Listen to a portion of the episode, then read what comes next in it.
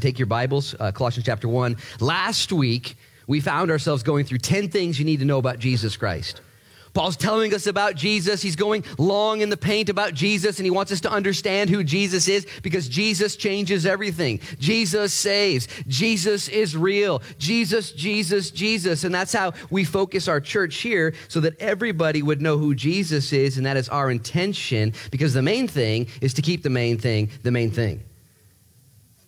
I guess the main thing is to not get distracted one way or the other. Have you found anybody, maybe even yourself in the last two years or two decades, get distracted by anything? Anybody been distracted about some real, real important things? Not the most important things, but some important things? We get distracted. And here's Paul about to die. Here's Paul in a situation in a, in a, in a government that's corrupt and you can't trust them. And he's not talking about the government. Matter of fact, there's this one scene in the book of Acts. I'll just reference it quickly. Paul's not part of that scene. But in that scene, they actually outlaw the preaching of Jesus Christ. It's in Acts chapter 4. They say, no more preaching Jesus. And so you know what the church does? They pray. You know what they pray for? Lord, make us more bold in these dark times. And you know what they don't pray for? The government. Just, they don't pray that the government would change. Lord, just soften the government's heart. Just keep it legal. Just change the, the school board. Change the president. They don't pray any of that. You know what they say? Okay, it's tough. So, Lord, make us tougher. Make us bright. Because sometimes we want things to change and things to get better, and they might not always get better, but the main thing is to keep the main thing the main thing. Paul's writing this letter. It's a polemic letter, it's an argumentative letter. He's arguing for a truth because, like your car, when you let go of the steering wheel, how many of you guys have an older car like mine? You let go of the steering wheel, it veers off to one side. It's like, oh, I got to get in alignment. You know, it, it veers, you got to stay. And, and the church has a proclivity to drift into one of two ditches. Okay, it can drift to the right side, it can get too conservative the church can get too legalistic, too into their policies and too into their programs and too into themselves. You ever seen a church this way? Man, we're so into the church. It's all the church, church, church. And, the, and Jesus says, hey, I'm the head of the church. Oh, no, we don't need you. We got it all figured out, man. We got a policy. We got it all, we got man, we got a board, we got uh, we got pastors, we got a we got a whole we got systems. We are good to go. And churches can get too legalistic and too weird, too conservative, and you need to get adjusted back to the middle where Jesus is the is the pastor. Peter says that the chief shepherd will appear one day Chief means senior, shepherd means pastor. Jesus is the senior pastor. A lot of churches moved away from using that title, senior pastor, years and years ago. We don't use that term, senior pastor, because, man, we, I'm not the senior pastor. Jesus Christ is the senior pastor. I'm just a shepherd, I'm just a servant. And so we want to make sure we stay on the ditch. But there's, churches don't just necessarily get too legalistic on the right side. Some churches move too far onto the left side. They get into the liberal side, they get into the carnal side, they get into the worldly side. And they begin to teach all doctrines and all roads lead to heaven and all dogs go to heaven. They teach all these crazy ideas. All dogs do go to heaven, by the way. But they teach all these other ideas. And they begin to, you know, just, they, I don't know. I, I, have told this story so many times that I knew a guy one time who took a paperclip and he actually paperclipped Paul's writings and Peter's writings together so he wouldn't accidentally ever read them. And I was like, bro, you need all the Bible to be, you need a whole Bible to make a whole Christian. You can't be just picking and choosing. In Paul here, points our direction and our focus back to Jesus. Matter of fact, if you have your Bibles open, go to chapter 2 with me. And we're gonna, I just want you to read verse 4 and verse 8 in chapter 2. It's not going to be on the screen, but, but this is what it says. Paul says, Now this I say, lest anyone should deceive you with persuasive words. That's verse 4. Paul says, I'm, I'm saying what I'm saying, lest you be deceived with persuasive words. There's deceivers out there with persuasive words trying to get you off track. It could even be the, the committee in your head. Look at verse 8 in, in, chapter 2. It says, Beware lest anyone cheat you through philosophy and empty deceit, according to the tradition of men, according to the basic principles of the world, and not according to Christ. Stop right there and eyes up here again. Paul is writing to the church at Colossae saying, Guys, there's, there's some crazy ideas out there. And it's not just in the world, it also can be in the church. This is where we need to have our discernment up. This is where we need to have our knower connected to the Lord, filled with the Holy Spirit. And you walk into a church, you ever, you just walk in the Holy Spirit and you just realize, this, I don't know, something's weird here. You ever do that before? In the book of Acts, I think it's chapter 16, maybe, maybe 18. Uh, Paul is in Ephesus and he meets a couple guys, about 12 of them, and they start having Bible study. And Paul looks at him, he's like, and, he's, and he, something's different about these cats. And he says, Do you guys, do you guys have the Holy Spirit? And they said, We never heard of him. And Paul says, What? Well, what do you, what, what, what, what, do you, what, how did you get where you're at then? He said, oh, we're here through the teaching of John, the baptism of repentance, to prepare the way, man, the Messiah is coming. They didn't know the rest of the story, and Paul's like, oh my gosh, that's crazy. Let me go ahead and point you to Jesus. And he connects the dots and lays hands on them, and they get filled with the Holy Spirit. You got to have discernment in a church. Is this church going to lead you to Jesus, or is this church going to lead you to some other sort of slick, hip, and cool club and outside of fellowship with God? Obviously, we need our discerners up with the ways of the world. Man, the world is producing crazy truths, wacky ideas, bad theology. And Paul here writes this letter to the church at Colossae, and he says, Guys, it's, it's truly all about Jesus. If you want to know what the book of Colossians is all about, it's about the preeminence of Jesus Christ. It's all about him. And we looked at that 10 things about Jesus Christ. We had three on the table we didn't really extract too much of. Look at verse 17. We'll start with this one. It says, And he, that's Jesus, is before all things, and in him all things consist. We put this together that Jesus holds all things together. In him all things consist. And in the Greek, all means all. He's before, and I just want you guys, I'm going to try and connect a dot and maybe jump a bridge here and, and, build something for you. He is before all things, and in him all things consist. These are two separate realities that most of us would agree with, and here's the two points I want you guys to understand. He's before all things. Most people don't have a problem with this. That Jesus Christ made everything, that he's before all things, all the big things, like he's out there, he's big, woo, he's big, but here's where the disconnect comes. He's also in all things. As a matter of fact, non believers, agnostics, atheists, thinkers and seekers would say, Oh, I totally believe there's a God because if you have ever looked at everything and deduced it came from nothing, you need to get your head checked. That's funnier than you guys think. If you've looked at everything and deduced it came from nothing, you need to get your head checked. There's so much out there, and you would even be right to humble yourself. Yeah, somebody made everything. There's no way that nobody made something. You know what I'm talking about? And yet, here's the disconnect. We think that God is before all things, not a problem. But do we really understand that Jesus is supreme in all things. Everything in your life your singleness, your marriage, your finances, your health, your wellness, your relationships. He created everything. That's easy. But He's also creating everything in your life right now. And here's the big idea before I unpack this Jesus holds all things together. The Bible says in verse 17, he holds it all together. We studied that last week, this atomic understanding of Jesus holding it together. And I can give him that. But really, it's your marriage, it's the other things. If Jesus isn't allowed to hold those things together, they are going to spin out of control. And if your life is shaky right now, if there's inconsistency or there's fear or there's stress or there's things going on, it's because of your alignment with Jesus. You need more Jesus more Jesus in your, in your relationships, more Jesus in your parenting, more Jesus in your entertainment, more Jesus in everything you do, because not only is He before all things, He's in all things. Now, how big is our God? He's big, right? I used the illustration last week of a of an apple seed and a basketball and the distance between them being 30 yards and the basketball being the sun and the earth being an apple seed. Let me give a different illustration. If this paper were to illustrate the distance between the earth and the sun, this would be 96 million miles, okay, in in in thickness. Okay, this is cardstock, by the way, so I'm cheating. It usually works with regular paper. But imagine this is 96 million miles. So from earth to the sun, it's 96 million miles. If you were going to go to the next nearest star, which is 24 trillion miles away, okay, 96 million, 24 trillion. It wouldn't just be one piece of paper, it would be 31 feet of paper. Each piece representing 96 million for a total of 24 trillion.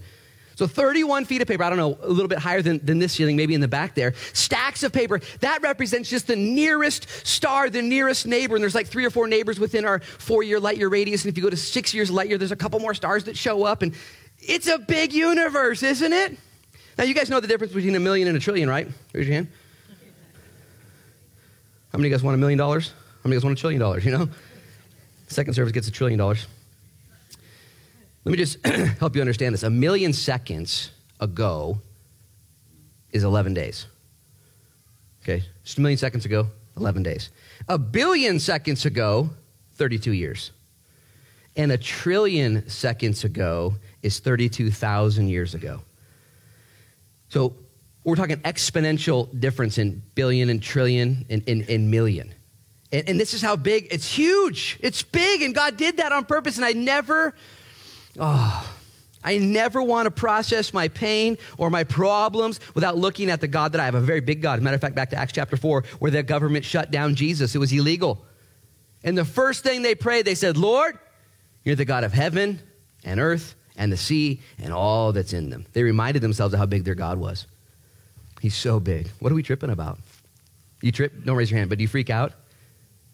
I mean, I mean, you, you get. Have you seen the summer traffic? It's still here. What's going on? I mean, I lost my salvation like four times this week, okay, driving behind slow people. And it was so bad. I mean, this is, and your problems like, this is not, I have to be, this is so, and the Lord's like, hey, I'm the God of the heavens and the earth and the sea and all that's in it. Let me just please understand, he's so big, and we would all say, yeah, our God's huge, and then we're going to lose our temper. We're going to lose our cool. We're going to lose our peace over the smallest thing. God is into everything, but he's also into the smallest thing. Each and every one of us are fearfully and wonderfully made. We're incredible.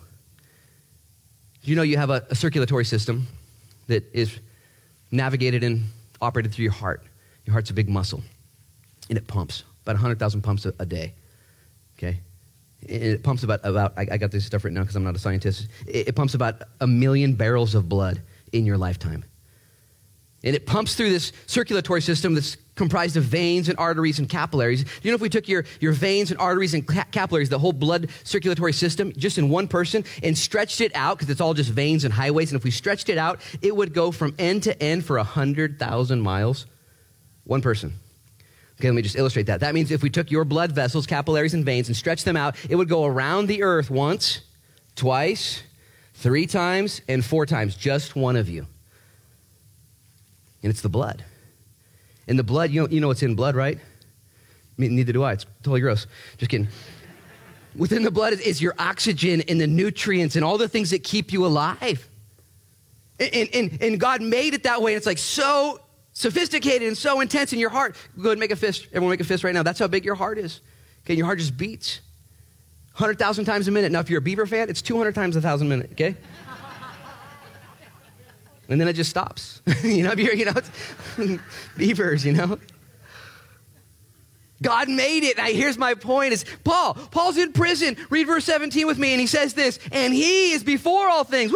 And in him all things consist. It's a big point. You can read it so quickly. Paul's not done. He's going to continue to try and find different ways to teach the same thing. This is what a, a parent would do, or a coach would do, or a business leader would do, or some smart person would do. I'm just going to, I've got to teach you this. Once you see this,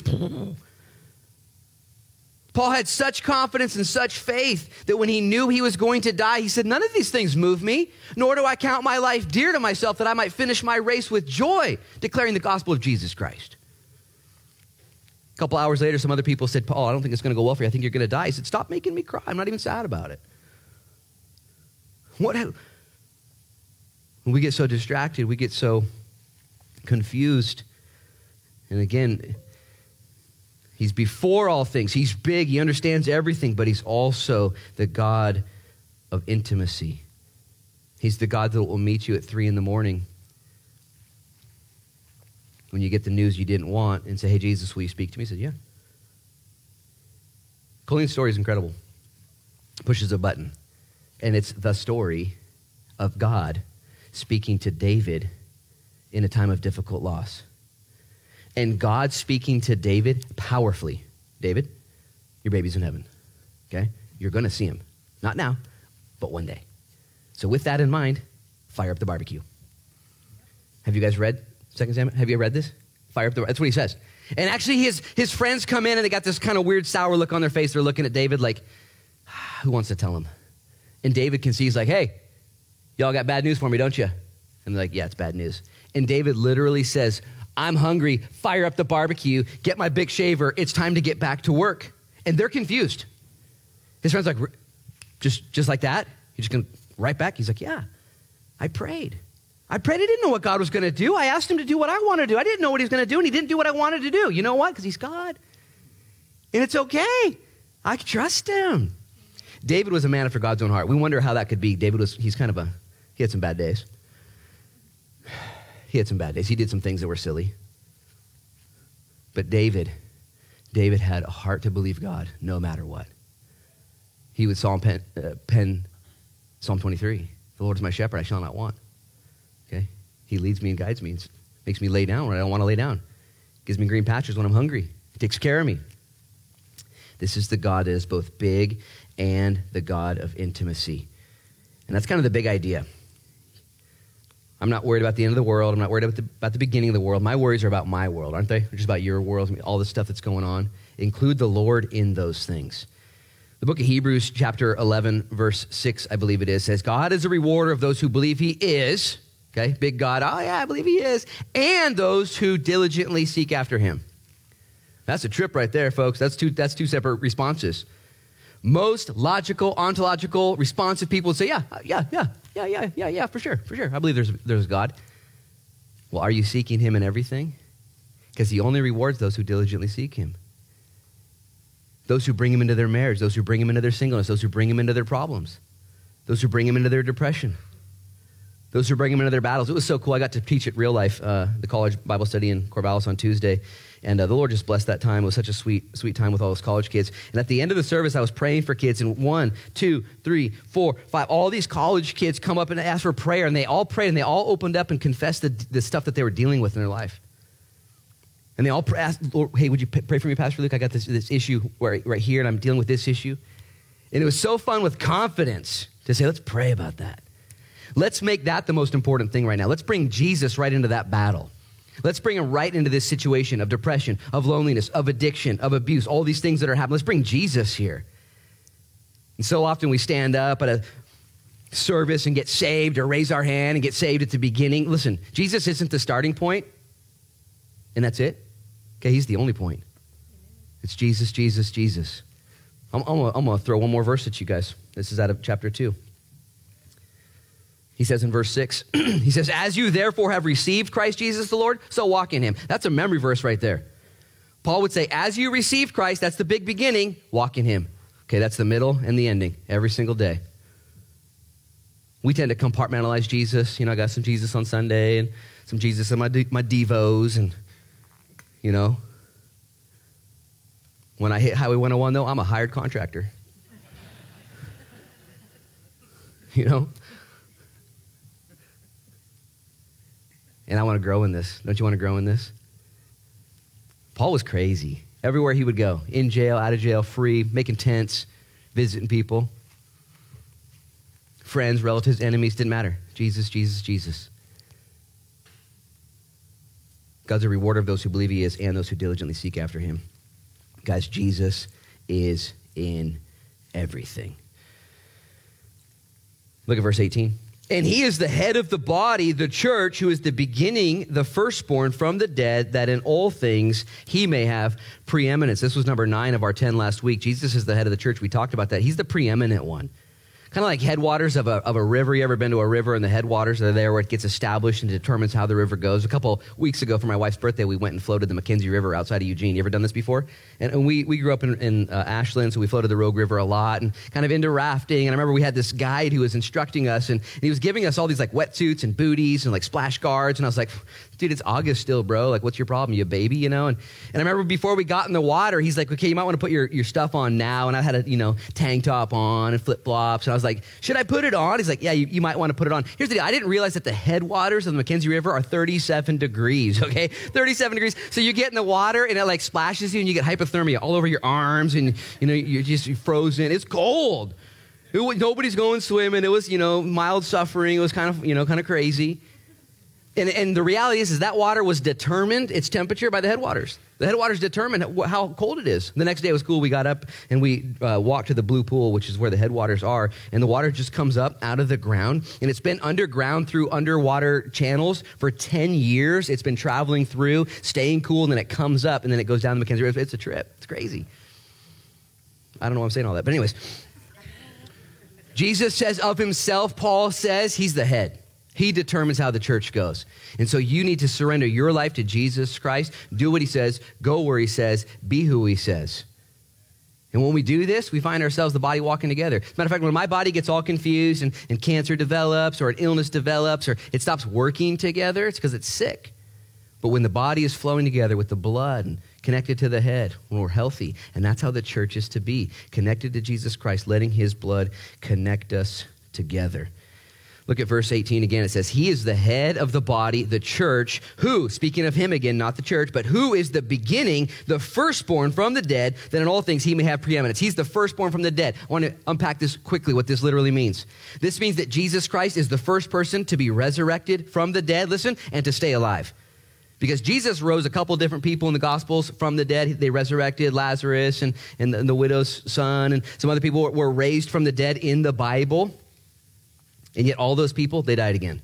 Jesus Christ is the first person to die, rise from the dead. He's the firstborn of creation. He's the first one to rise from the dead and to stay alive. That's why he gets to be preeminent. That's why he's the boss. Some people argue and struggle with why is Jesus going to be the boss? Because he died and he got back up from the grave, because he's still alive. Anybody who does that, they get the keys, they get to drive, they get to choose where we're having dinner, they get to be in control.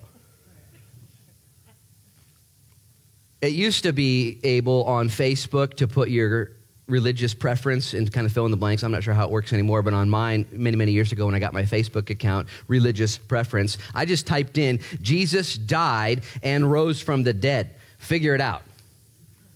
Like, what do you, I don't know, what, what do you, what, who are you going with? You know, like, oh, I have a Rotary member. Like, what? You know, like, I, you know, I recycle or I, you know, I believe in reincarnation. So I, people believe in reincarnation that they're going to live their life now and then die and then come back in the next life as something different based on how they live this life, re- reincarnation. If that were true, you would come back in the next life as a stick, okay? Every one of us would be a stick. Like based on how you lived and all the things you did, nobody knew about, like, oh, you're coming back. Not just a normal stick, too, a stick underwater. Like you're gonna be a stick underwater, not good for you. And people say, I believe in reincarnation. I'm like, that's horrible. That's horrible. Man, I believe in the guy that died, murdered brutally. The Bible says in the book of Isaiah that when the Messiah would die, you wouldn't be able to recognize him as a man or beast. You would like, I don't even know, man. That guy's a hamburger. He's shredded. I don't even know if that's, is that a person? Is that a, you wouldn't be able to know who he's so mangled if you saw Mel Gibson's Passion of the Christ. Jesus was, you don't come back from that. Can you imagine if Jesus Christ came back from that all bandaged up, neosporin everywhere, like, man, that was crazy, you know, and walking around? Like, I mean, that would even be like a story somebody would tell, but he didn't come back that way. He came back victorious, walking through walls, you know, grabbing people's lunches and eating them. Like, give me that fish, you know, and he's in charge. He's in charge. He is preeminent over the church. And most of us get this. Here's the deal again Paul's writing this to the church at Colossians. They were confused. Some of them thought it was more legalism and more rules and more stuff and more committees and more policies and more things. And, and, then there's a temptation also, just kind of oh, a little less Jesus, a little more world. And Paul's like, no, no, no. Ah, ah. To live as Christ, to die as gain. It's all Jesus. And again, the temptation, yeah, I know it's all Jesus, big, big Jesus, big, you know, big God. He's like, no, he's small. He's right there. He's everywhere. He's right in the middle. He's in your, he's right with you. He's both. Paul argues with us. He's the firstborn from the dead. Why is he the boss? Look at verse 19. For it pleased the Father that in him all the fullness should dwell. That word fullness, literally implied here, means that the fullness of God. Jesus was fully God. And it made the Father happy that he would send his son down as a baby to be born from a virgin in a marginalized society, in poverty, 2,000 years ago, and to rise up and to be Jesus who never sinned and laid his life down as a sacrifice for sin. And the Father said, Yep, this is my son in, in whom I am well. It pleased the Father when I see this verse, I think it's, I don't know, verse 19 or something, when it says, For it pleased the Father that in him all the fullness should dwell. That word dwell there is the opposite of a temporary dwelling in the Greek language. It literally means permanent. It pleased the Father. This is my son. Which reminds me of Matthew 17. Matthew 17 is the transfiguration where Jesus takes Peter, James, and John up to the mountain and he's transfigured. He's changed into his heavenly scene where he's, he's seen his transfigured body. And Peter, James, and John are freaking out. And you guys know that in that moment, two guys show up. Who are the two guys? Moses and Elijah. And Moses and Elijah converse with him. Moses representing the law. This is what God gave to the children of Israel. Here's how you relate to God. Here's the law. This is how you guys can do it. As long as you guys don't break the law, you'll be fine. How, how's everyone doing on that? You guys doing okay? There's only 613 of them, a condensed version of 10. We break them all. We break them all. So here's Moses. Moses can't get us into heaven. And then so Elijah shows up at the mountain of transfiguration as well. Elijah's the prophet. He's the word of God. He's the prophet. He's, this is God's heart. This is God's word. This is what to do. And so you got the law and the prophets. And guess what you can't be saved by? The law or the prophets. Did you know you can't be saved by God's word? Check this out. In Matthew 17, Luke records it in Luke 9.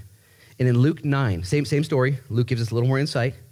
The Bible says that they're having this, this conversation, and Elijah and Moses are talking with Jesus. You know what the conversation that they're having about? It says that they're talking to Jesus about his decease. The Greek word there is exodus. They're talking about what Jesus is about to do, which is to die, to pay for the sins of the world, to do what the law and the prophets and the Word of God cannot do, to do what the law and the prophets and the Word of God are all pointing to, which is Jesus Christ and Him crucified. This is, a, Bible students lean into this. They're talking, and it says they're talking about what Jesus was sent to do. It's almost as if Moses is like, dude, I did my best. I brought the light, I, you know, and, and Jesus is like, yeah, I know. It was, it was a precursor. It was pointing people to me. And Elijah said, man, I did my best, and I tried to lead the children of Israel. I gave them the law, and I gave them the prophets, and I gave them the, the word of God. And he said, I know. And this, as if they're all saying, it's all Jesus.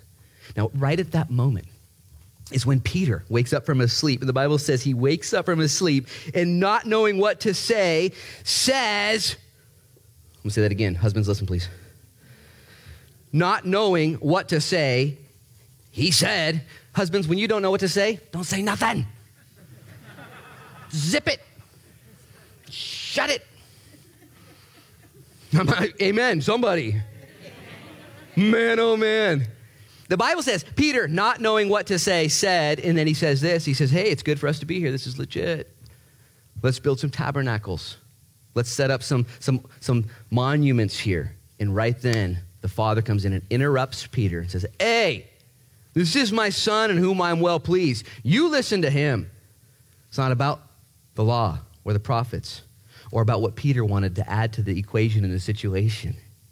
See, we're all tempted to approach God on various forms and various platforms and various systems and various efforts. And the Father says, You know what I'm most pleased about?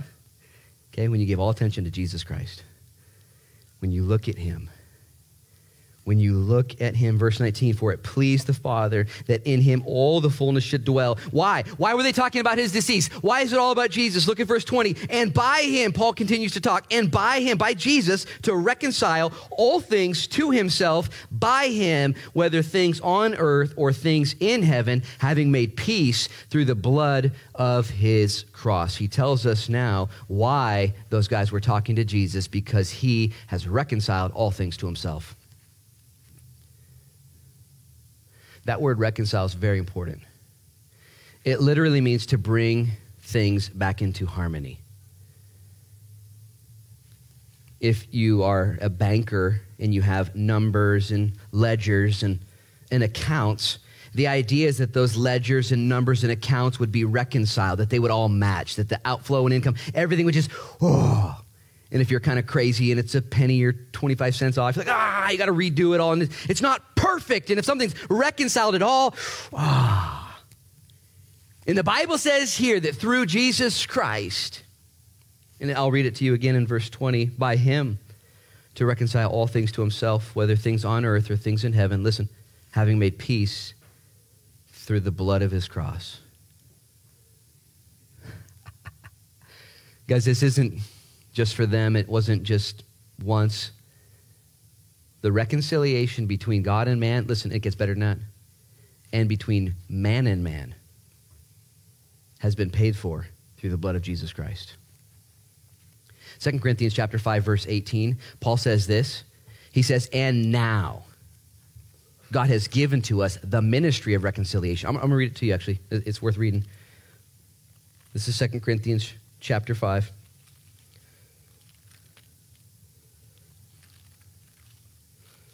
somewhere in here.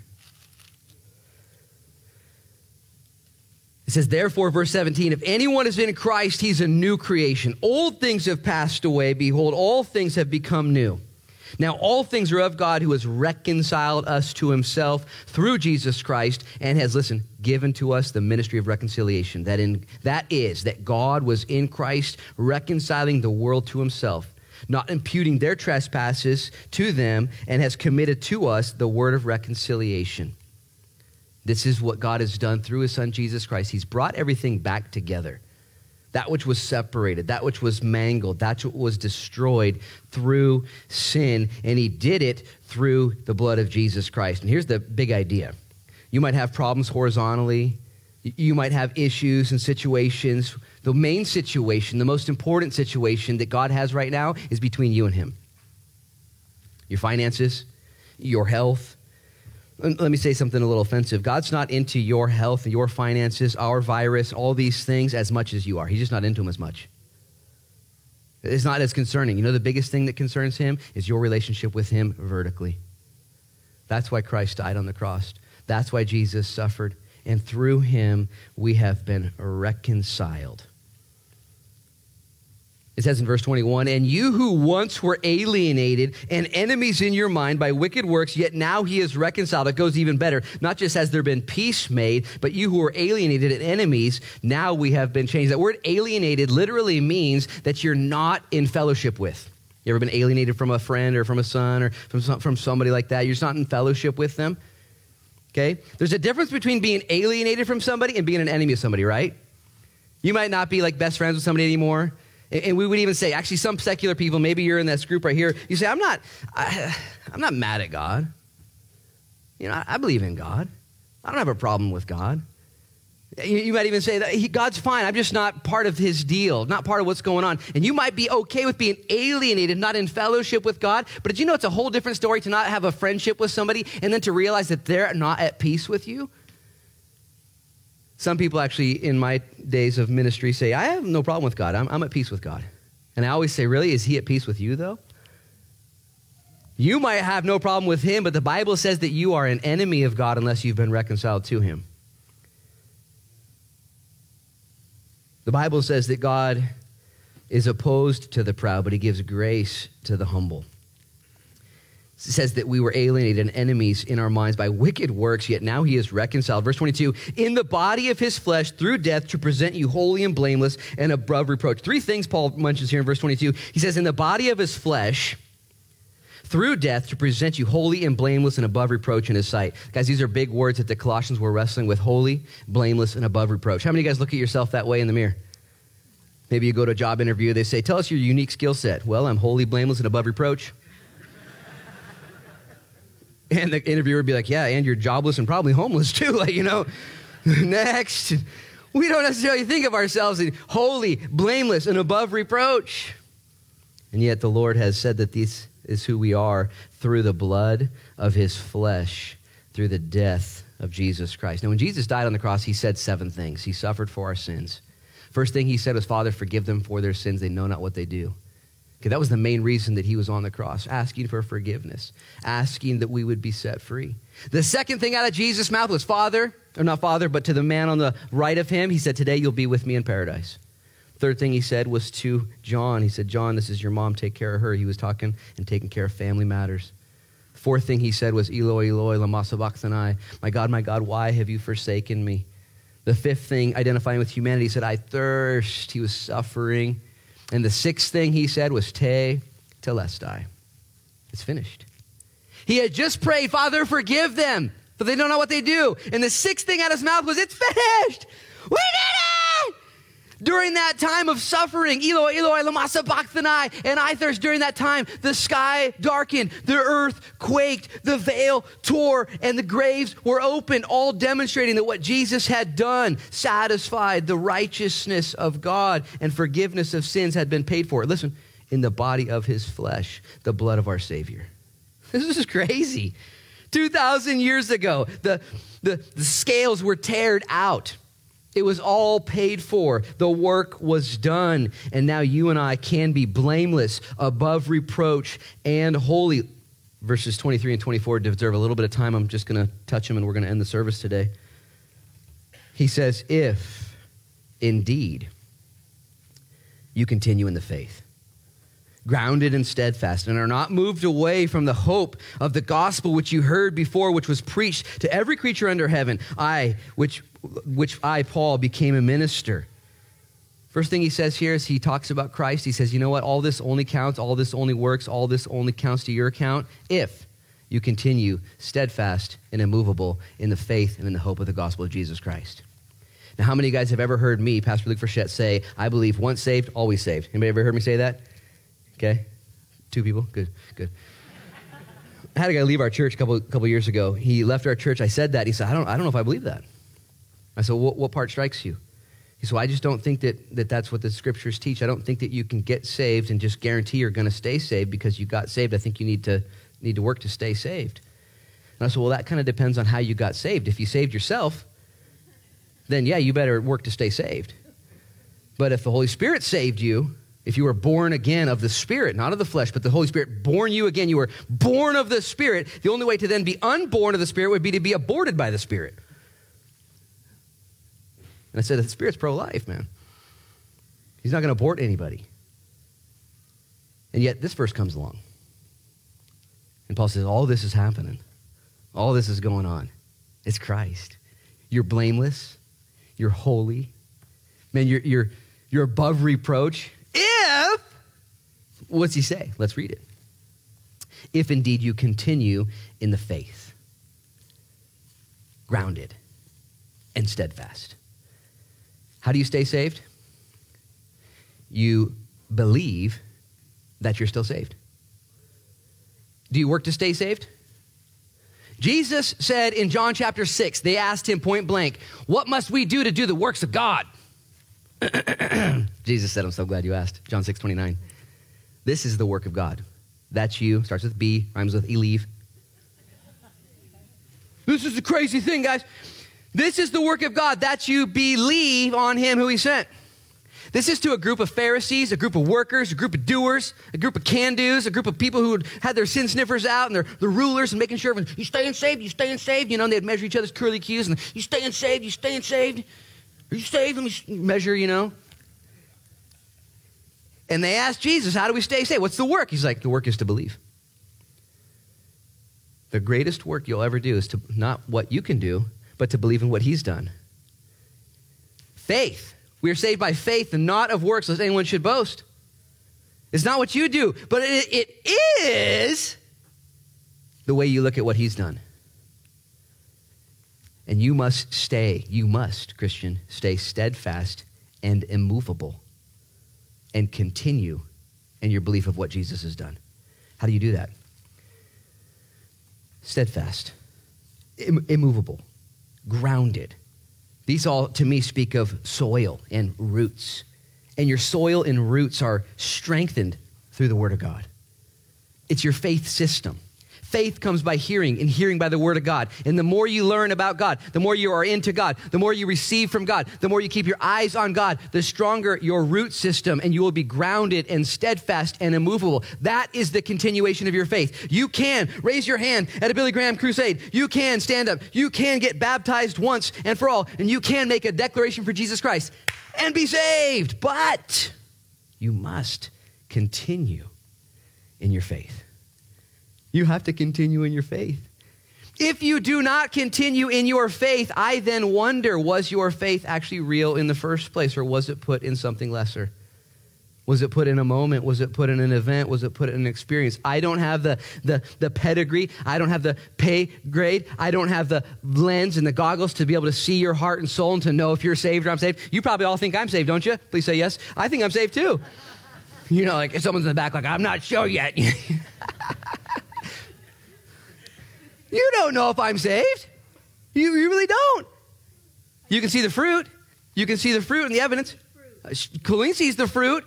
But the reality is, I have to stay continued, steadfast, grounded, and immovable.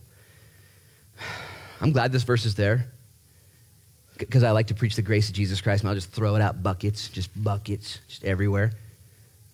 Okay? But it's grace and starts with T, rhymes with Ruth. Truth.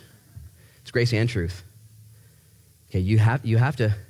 I'm going to read this word here because it's it, it, what it means. It literally means a continuance of what you believe. Your faith is to have action behind it. It means persistent action. Verse 23 if you if indeed you continue in the faith grounded and steadfast let's just t- talk about the word for a second and we're done in, in just a couple minutes persistent action your faith will be measured, it will be evidenced by fruit. This is really fun, by the way, because sometimes we think that we need to be busier and do more and give more and sweat more and sacrifice more. And hey, listen to the Lord. He'll, tell you what to do. But the real thing that the Lord is looking for you is faith, okay, that produces fruit. Fruit is love, it's joy, it's peace, patience, it's kindness, it's gentleness, it's meekness, it's self control, it's godliness. Isn't it awesome that the Lord says, You are saved freely by grace? Welcome to the team. Welcome to the party. Welcome to the family. Come on in. And now you're, now you're my offspring. What do we do now? Now you grow.